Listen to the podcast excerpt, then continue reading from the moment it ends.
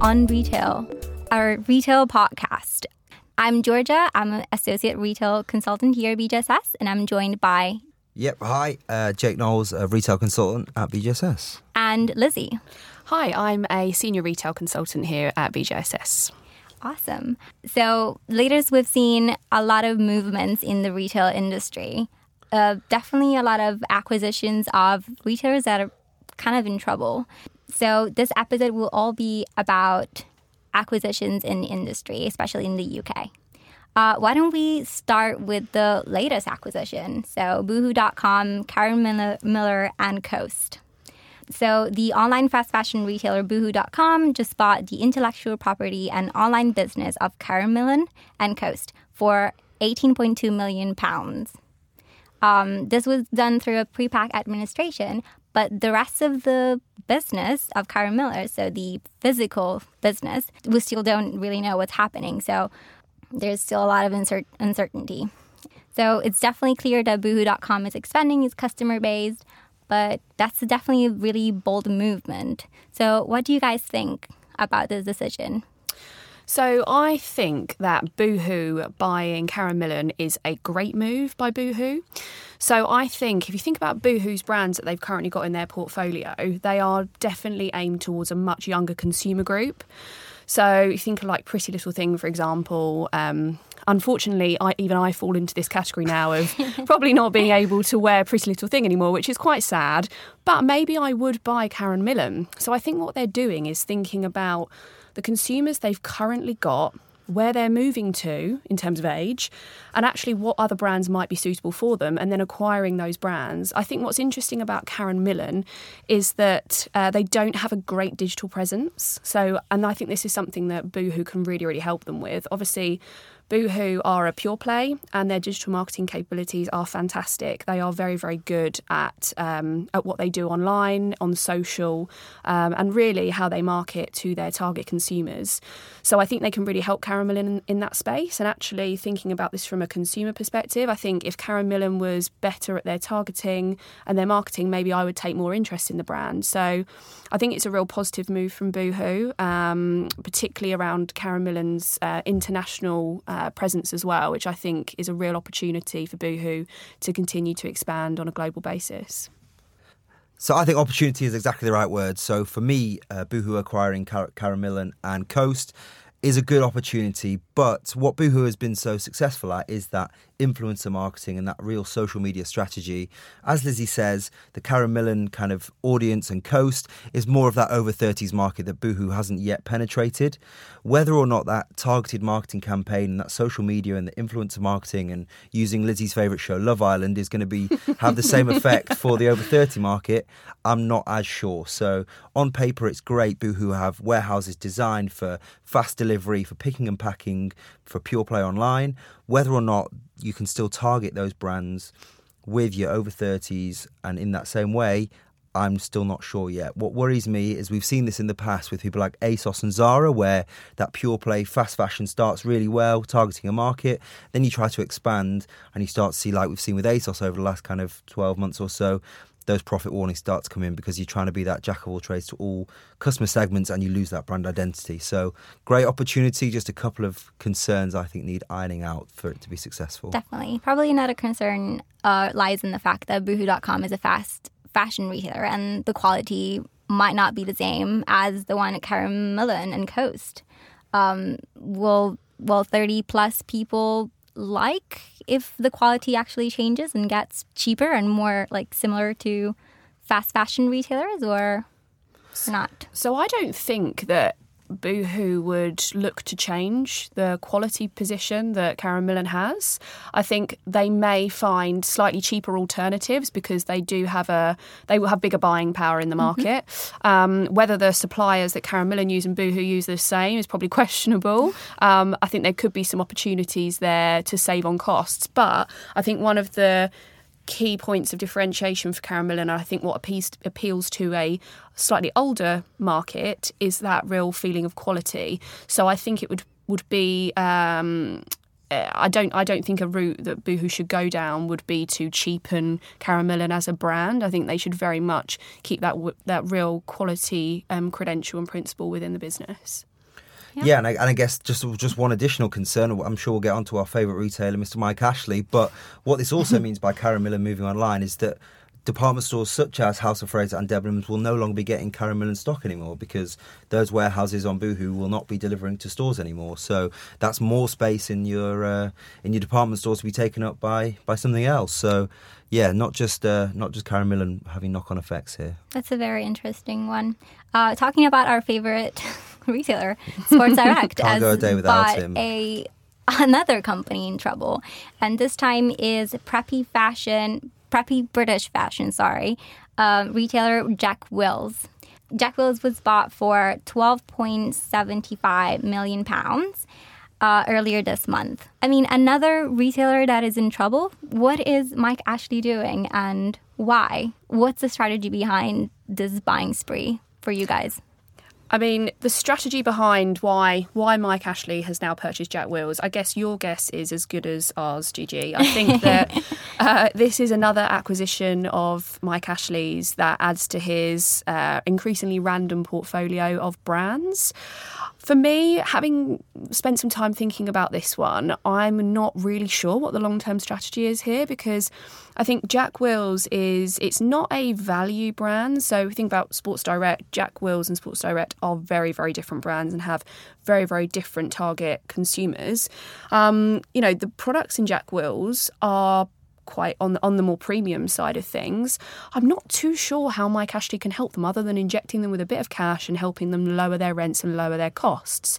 One of the things I have been reading about is this plan of Mike Ashley's to buy and build different fashion and sports brands uh, and almost have this this range of them. So I'm not I'm not too sure what the plan is there. I think more is to come, but we've been saying this for a while now. You know, he keeps acquiring all of these businesses, but what is the bigger plan here? Maybe uh, maybe you can shed some light, Jake.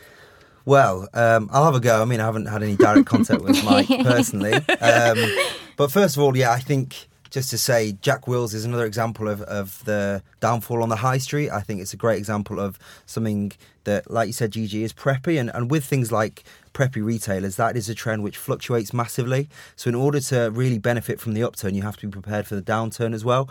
And that's just not something we've seen with Jack Wills. So, they've got a big store estate, they've got a lot of stock, they're in very expensive locations, and things like that with something that fluctuates so much just isn't sustainable for me. So that's why we've seen the demise of the brand, in my opinion. And yeah, Ashley's strategy. Look, I think if he was going to strip these things and sell them for parts, we would have seen that with Evans mm-hmm. Cycles already. People like Game Digital, we haven't seen that, so that makes me think that that something, like you say, something big is coming here. And and for me, it's around what that department store might look like in the future. Mm. And it is many many brands under one roof, sharing the square foot, so there's no kind of too much risk. There's a hedging of risk there because of the sharing of square foot and the the, the, the lack of pressure to fill that space.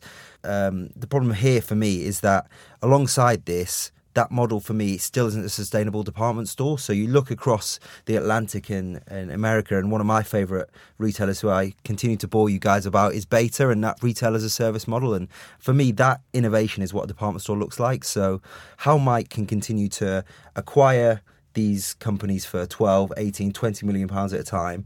He's got a tax bill of 605 million euros from the Belgian tax authorities waiting. But yeah, he's also got to innovate and find himself uh, a big four auditor as well. All these things for me just can't happen. So, yes, it'd be great if this super department store comes, but it's treading water for me. It's not innovation and it's not future proofing th- those businesses. Yeah, I mean, I would have to agree with you. I think maybe maybe there is this future department store on its way from Mike Ashley. It would be a completely random department store if it, if it was one. Yeah. Um, but I guess the bigger question is what? Why would just because they're all under one roof and they can Yeah. share on the costs doesn't make those brands any more appealing. There's a reason that they're failing, and it's because they're no longer relevant to the people that they were previously relevant to, and they haven't done enough to keep up with the trends. So just because you can save on costs and really build some efficiencies in Yeah. your in your estate, it does not mean it's going to be any more relevant than it is today. I Yeah. agree completely. Absolutely, and I think that that's where that innovation side comes in. So all this millions going on new brands and stuff. Unless you're innovating, you know, in-store services, click and collect. What else is driving footfall to stores? Unless that's being thought about, which we haven't seen, then yeah, I think you're absolutely right, Lizzie. I guess we'll see in the next few weeks if he's going to buy a new company or not. Mm-hmm, we will Let's indeed. find out. yes. Um, let's kind of move away from fashion and maybe move into grocery. So this year we've heard a lot about the failed merger between Sainsbury's and Asda. It, rumors has it that uh, Morrison's is um, might be on sale. Um, so maybe another retailer might be on sale. Uh, what do you guys think? Do you think Morrison will be the next one? So there has been some talk in the news over the past couple of weeks around uh, potential overseas investors looking at UK companies, and a lot of that is driven by the weakening pound, which is because Brexit is looming, uh, which is coming obviously at the end of October this year. So the grocery market in particular is ripe for disruption at the moment. So, uh, you know, Aldi and Lidl are very well established in our grocery market now, um, and Morrison's has been doing okay over the past couple of years. It's had quite a, a turbulent past. Uh, so I think it would be uh, an interesting one for investors and you know, not a particularly stable one to go for. Um, but I think it could happen. And I think now is the time to do it um, as investors look to, to make some money on some British companies. I think I think what it what does that mean for Morrison? So I think it really could benefit them. I think this could be its big opportunity to uh, reposition itself in the market um, and really yeah, re-establish itself as a real British brand. I think I think it is a risk. I think that uh, Morrison's is a big beast. It's not like buying a small fashion brand. The grocery market in the UK is highly challenging. So I think if anyone was going to take it on, they would need to really understand uh, the the consequences of that and everything that comes with it. Uh, but I think it could be really interesting, a really interesting time for the grocery market. Yeah, I completely agree with Lizzie. And, and just to touch on Morrison's, you obviously mentioned Brexit and uh, we can impound, making uh, you know these grocery re- retailers an attractive prospect. But Morrison's is one of the few uh, grocery retailers with a vertical supply chain as well, so they are better protected than most for Brexit. So maybe post thirty first of October, if that is D Day, then other retailers that are struggling post that date, maybe Morrison's that's the time to time to uh, make the most of it and really um, make take advantage of, of that kind of position they put themselves in. So yeah, I think the the other question is who buys Morrison's. So is that another retailer trying to get into that market, a la Amazon, uh, kind of trying to move across like they have done with with Whole Foods, or is that you know a private equity firm, somebody else trying to give it that cash injection? I think either has positive effects. So if that is an Amazon, then they can make the most of the ecosystem and the the R and D and the the tech investment that they make. If that is another uh, PE firm, then that investment in innovation comes very quickly, and that's where Morrison's can really differentiate itself from from the other big four at the moment. But as Lizzie said, with Aldi, Lidl, and Ocado making gains in market share every quarter and every time we see those reports coming in, now's the time for someone to to step up and uh, take the kind of big four by its collar and and innovate and crack on. I think. Awesome. So, which other acquisition do you think we might see in the future? you can make a bit of money if you get this right. I think. um, um, but I think there's for me there's um, obviously Pepkor Europe, so uh, previously part of the Steinhoff Group. Um, which was plagued by the Steinhoff saga with uh, Markus Jooste a few years ago. Um, they've done extremely well to cut ties with Steinhoff. There are obviously still some there, but I think um, what Pepkor is looking at is either a sale or an, or an IPO. So that would be the final severing of ties with Steinhoff. I think what Poundland, Pep and Co, and Dealz, which is the uh, Eastern European version of Poundland, have done is buck that high street trend. So they continue to um, open stores, make good results, differentiate their product. We've seen Poundland now move from a single price to a simple price, which means you'll see 50p, 75p, one pound, 55 pound, which is for me is a lot more sustainable business model rather than just your your one pounds. So great to see uh, a high street retailer bucking that trend, continuing to innovate, and uh, yeah, have done really well to recover from what was a tumultuous few years. So be great to see them uh, sell or IPO and you know reap the rewards of that success. What about for you, Lizzie? So I think the biggest question in the grocery market, particularly, is around ASDA. So there's been ongoing conversations about that particular grocer and, and what the future holds for them. Uh, obviously, there was the Sainsbury's and, and, ASDA merger that you mentioned earlier, Gigi, and I think that uh, yeah, for ASDA, it's a bit of an uncertain future for them, um, particularly as Walmart potentially looks to move away from them as a UK business. So I think they're probably next on the horizon, uh, aside from Morrison. So it'll be exciting to see what happens with them. I think Walmart has enough battles on its home front with uh, with Amazon and, and, Kroger in the US. So I think uh, it was up for sale when, with Sainsbury's. So there's no reason why those for sale signs have come down. So yeah, Asda one to watch for sure. Great, awesome conversation, you guys. Well, thank you everyone for listening. And to listen to our previous and future podcast, go on our website, bjss.com slash business. Um, thanks for listening and keep an eye for our next podcast.